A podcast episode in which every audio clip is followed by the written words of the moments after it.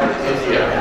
I have 530 full-time employees in my blockchain development group. I have 85 Scrum teams in operation. We have 32 blockchains under commercial development.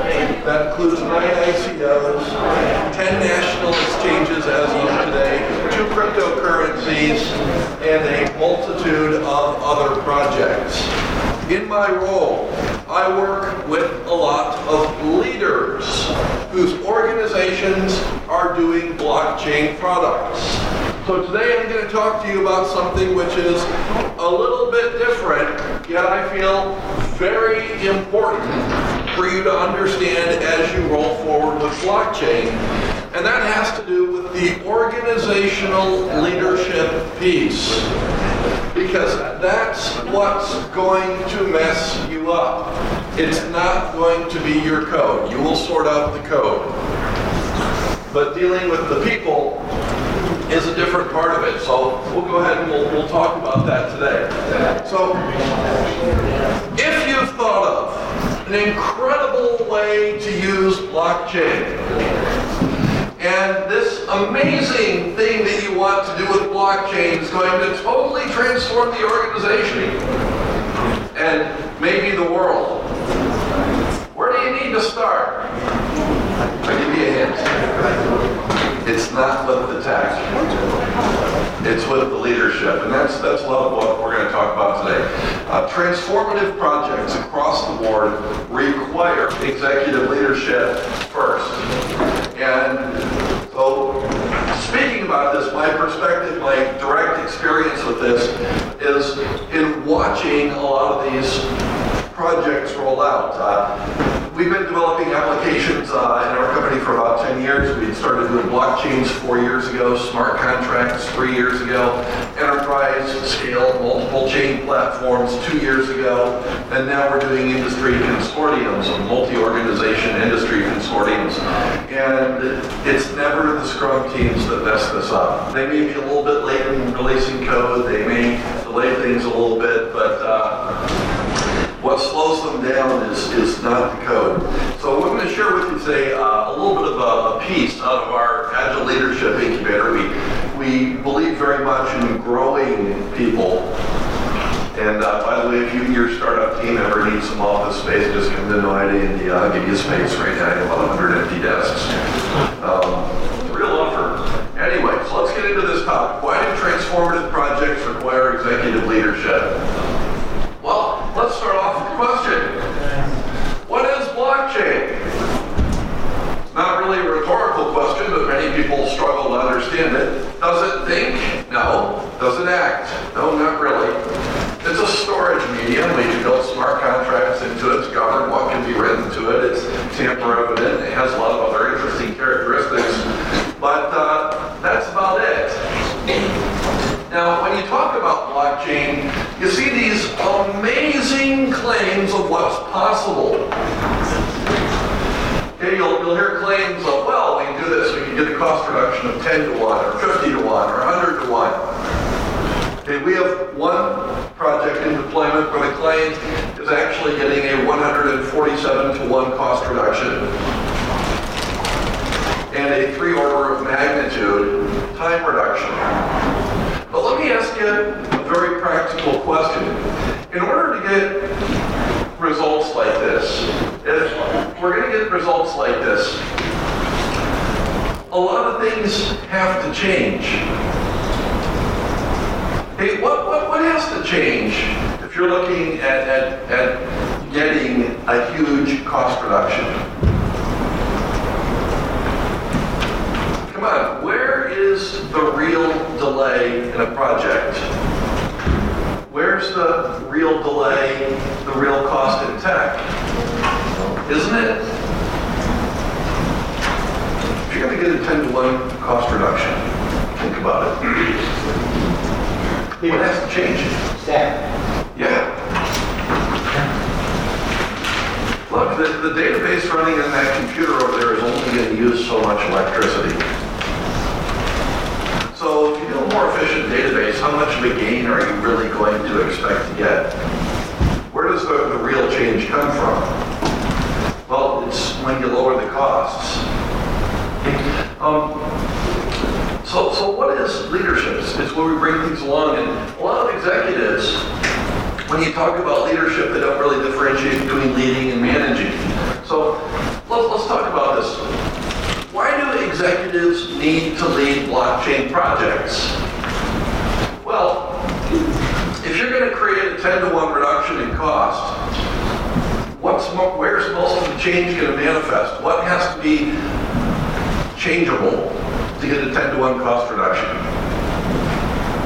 What must be changeable to get a 10 to 1 cost reduction?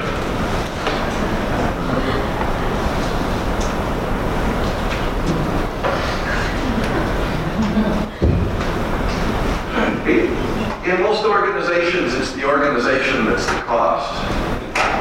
Okay, so I'll give you an example.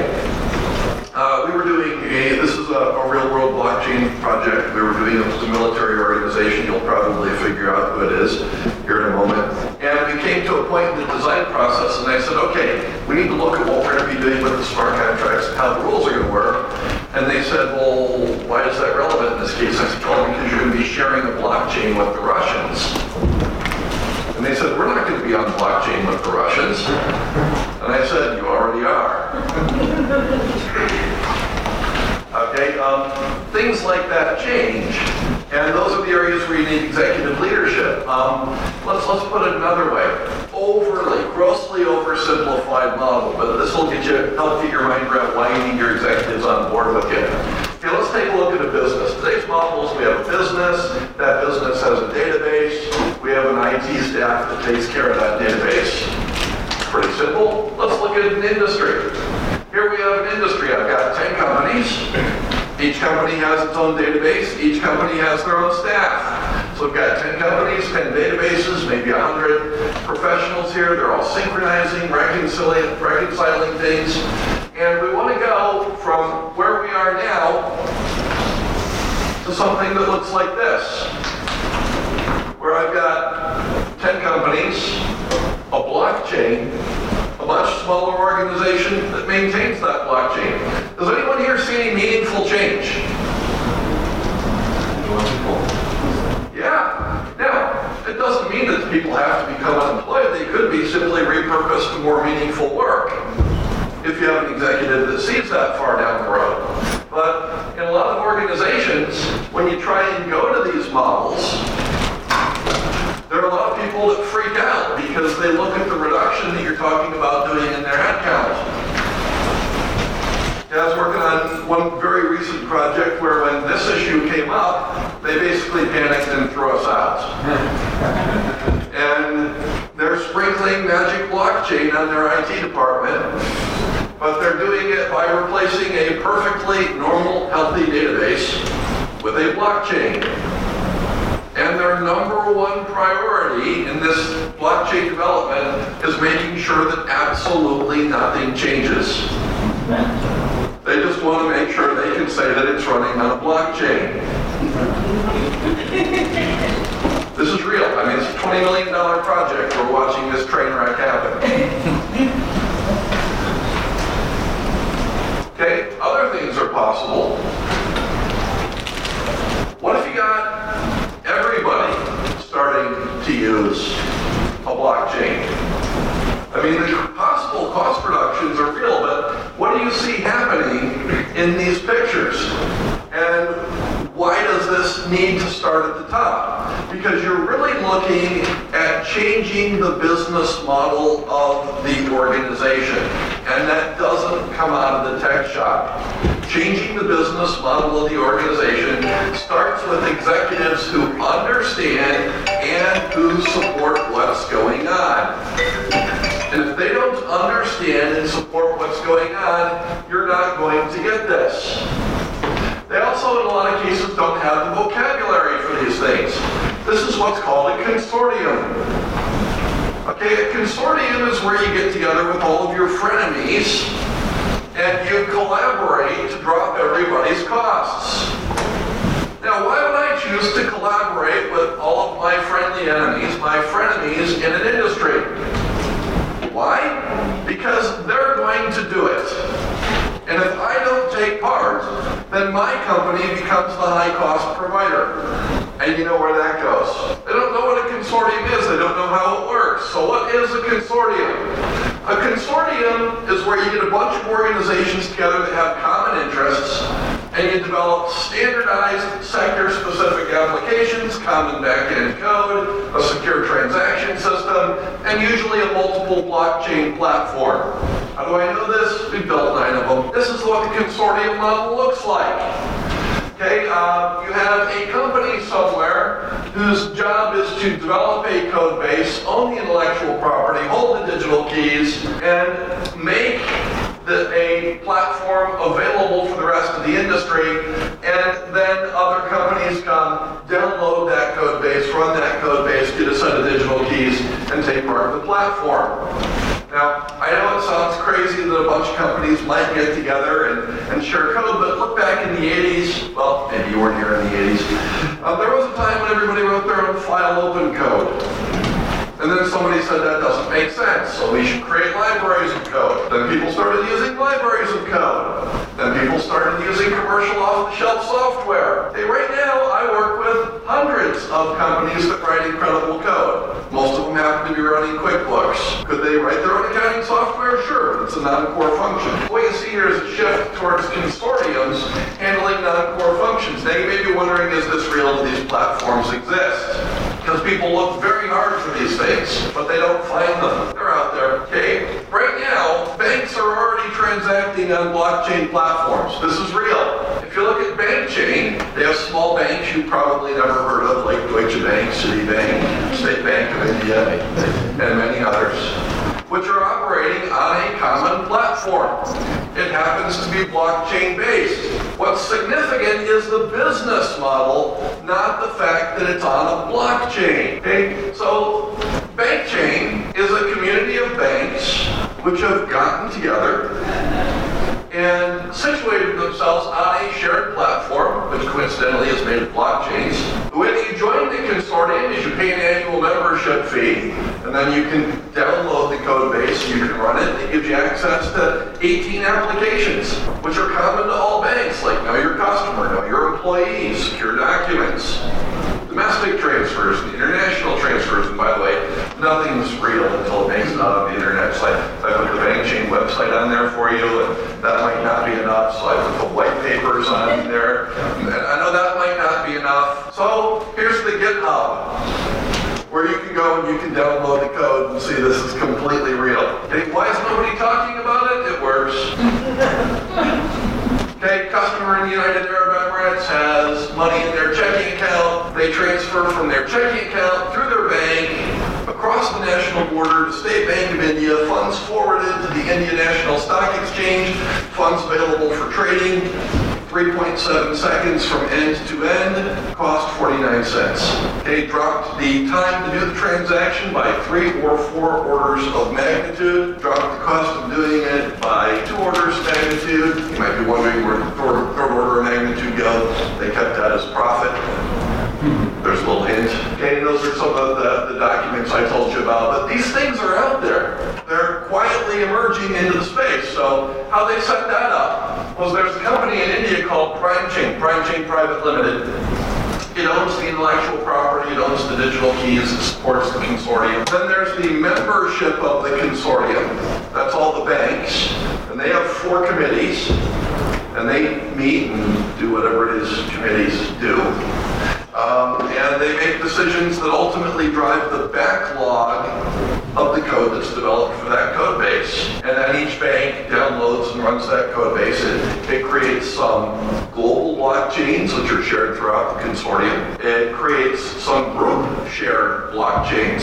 For example, just the banks in India share the India domestic wire transfers blockchain. And it also creates some private blockchains, like secure documents, which I would only keep behind my firewall. I wouldn't want to expose that blockchain, even though it's encrypted. It's, it's built on good standard stuff, which just keeps getting better every year. It's Hyperledger Sawtooth, Bitcoin Core Protocol, a little bit multi-chain. This stuff is out there.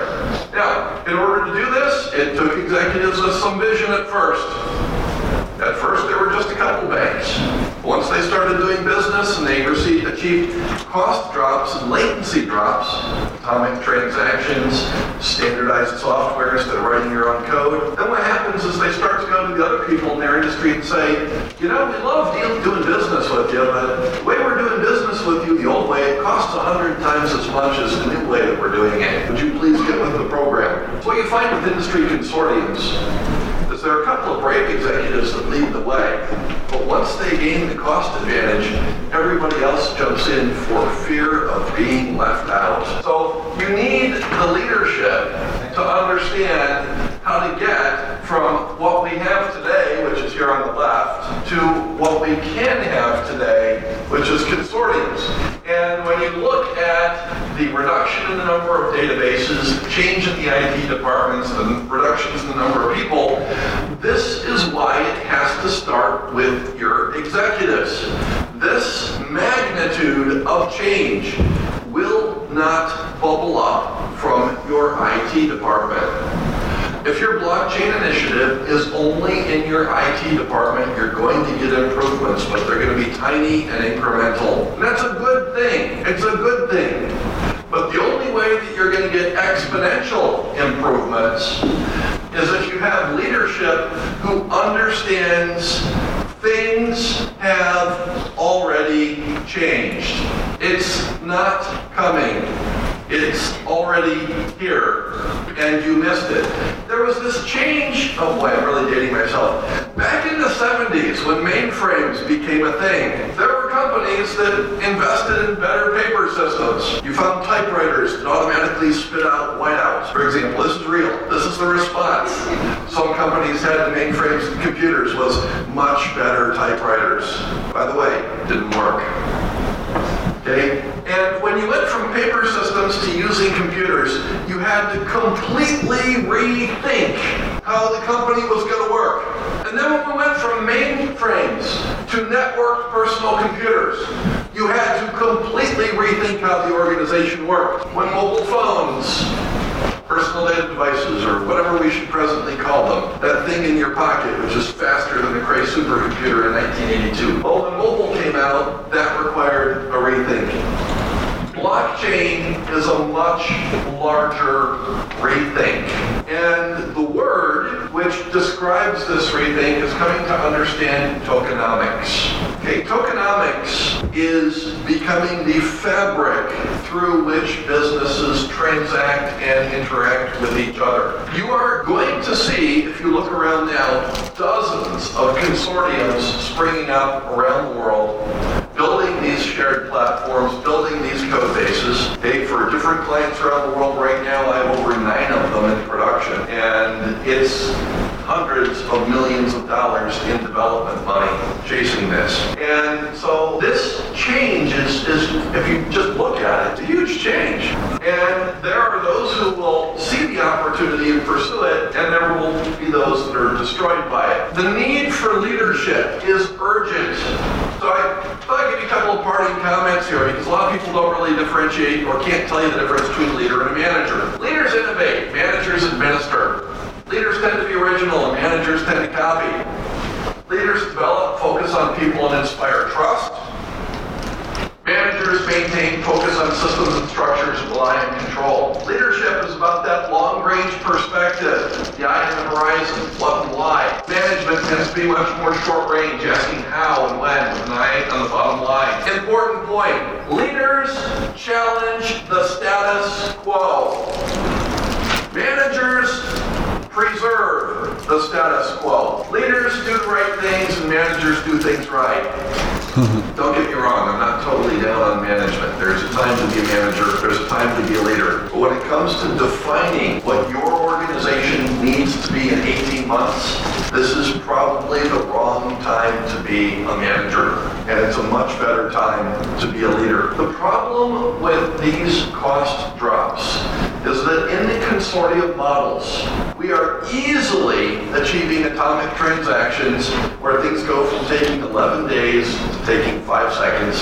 We are easily achieving cost reductions of 90 or 100 to 1 or better. And for a lot of organizations, if they don't start taking the early steps towards these models now. If their competitors come to market with these capabilities now, there may not be time to catch up. Digital economy, things change quickly. So I'll round out with you a couple of closing comments when it comes to leadership. This is from Alexander the Great. He said, an army of sheep led by a lion is better than an army of lions led by a sheep.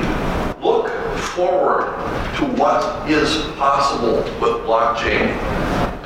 Leadership on board first. Educate them as to what is already being achieved, as well as what can be achieved. And then start moving forward on how you can begin to shift things in the business.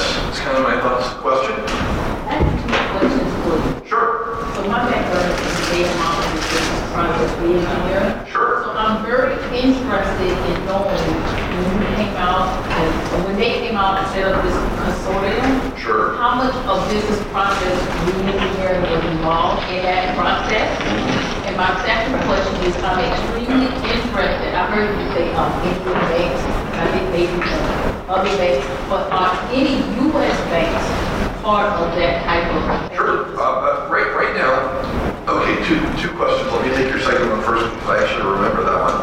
Um, uh, now, we have uh, 25 of India's 29 largest banks. That has tipped, and we'll probably get the other four very quickly. Um, curiously, we we're doing this with no marketing staff. The banks are just showing up because other people in the business said you need to do it. We have uh, a handful of banks in the Middle East, and and Citibank here in the U.S. is coming on board. Now, when you move to a new market, you know, software isn't magic. You have to show what you've got to the regulators and demonstrate the immutability of the blockchain and a number of other things. But the good news about these platforms is it's a tech solution. Well, what I explained to them is, we're not changing how you do business. We're just changing where you store the records. So we're able to implement this without changing anything in regulatory. For example, banks are used to submitting a batch of 10 transactions. We submit a batch of one. We just submit a lot more batches and we, we reconcile by smart contract. And what was the Actually, you answered my first question. Okay. You said that you all don't come the way you do business, which is a process, but you just change the technology in. So Right. there's no change to your business process. Great. Really very different. Right, what we do is actually is we, we do the same business process, we just reverse it. You see, normally in banks, you write down all these transactions, then you reconcile, make sure everything's okay. What we do is we reconcile first by smart contract. And if everything's okay, then we let you write to the blockchain. So 100% of the stuff in our blockchain reconciles just fine. And if it, if, by the way, if it doesn't reconcile by smart contract, it spits it back out to the operator, and five seconds later, you know you have a problem, and you fix it. Now, regulators are shocked by this because we provide regulator, regulator nodes, and if the regulator has a question about a transaction, they click, and three seconds later, all the documentation is there on screen, not six weeks later. So we talked about almost real-time fraud. It provides a perfect platform to feed an AI because for AIs you need reliable training data. You know, am I seeing the wolf or am I seeing the snow behind the wolf? Remember that that problem with, with AI that. So it, it creates a, a lot of opportunity. There are other things like all banks generate KYC data. Well, once all the entities in a consortium are using the same KYC software, the KYC data is all in the same format. So that means that if I've already done KYC on a, on a customer, I can sell that data to you, customer permission, of course. And, you know, I can monetize a dead asset, KYC data, and you can save money because you buy it from me from less than, for less than the cost of doing it yourself. So the consortiums, on level one, they drop everybody's costs because you get consortium software for non-core functions instead of having to write your own. Then on the second level, it standardizes how the data is stored in that industry, which creates entirely new levels of collaboration that can be possible And and opens the door to AI. And that's what I do, data standardization across enterprises. Oh, So what I'm inter- very interested in, can you have a minute to talk to us about some of your back end setup? Because you showed us what it looks like from the business, but I'm really mm-hmm. interested in hearing about Yeah, we can talk after I jump off stage. We can, we can get together and sit down and hang out. Okay, uh, another question, I have to clear the stage here in, in just a moment. Uh, and, and please. How will blockchain help Well, the, the, the blockchain itself is, is just a storage medium. And we have smart contracts which regulate which can be, what can be written to that medium. The anti-money laundering then goes to what you do with that information you have in the blockchain. So that's where things like how or how you write the smart contracts, how you implement the regulation on blockchain. Well, like one of the things that people often do when they're money laundering or they're kiting, spoofing balances, is they rely on the latencies in the system. If it takes one, two, three weeks for a letter of credit to clear, you can really take advantage of that. But with us, where letters of credit clear in about three seconds, it's much harder to, to, to do that. Then we also have that platform which provides a very fertile ground for people that build AI systems to mine through that and look for patterns of behavior. So that we will be using that as selling points of bank, you know, say for the Um, a year ago, I would have said yes. Today, I just say call State Bank of India or Deutsche Bank or, or the others that are already in the consortium, and, and they'll tell you about what their experience has been. Um, you know, what happens with this software is initially you go to a bank and they say, you say to them, oh, I've got standardized KYC software, and they say, oh, we can't use standardized software, we're special. Know, they all say they're special. Then you expose them to a 50 or a 100 to 1 cost drop, and they decide they're not as special as they thought they were. And they then also the, our blockchain is exposed as an API. So if you want additional functionality, you can build it in-house on top of our APIs and use that to differentiate your brand and your user experience. Okay. Thank you very much for your time today.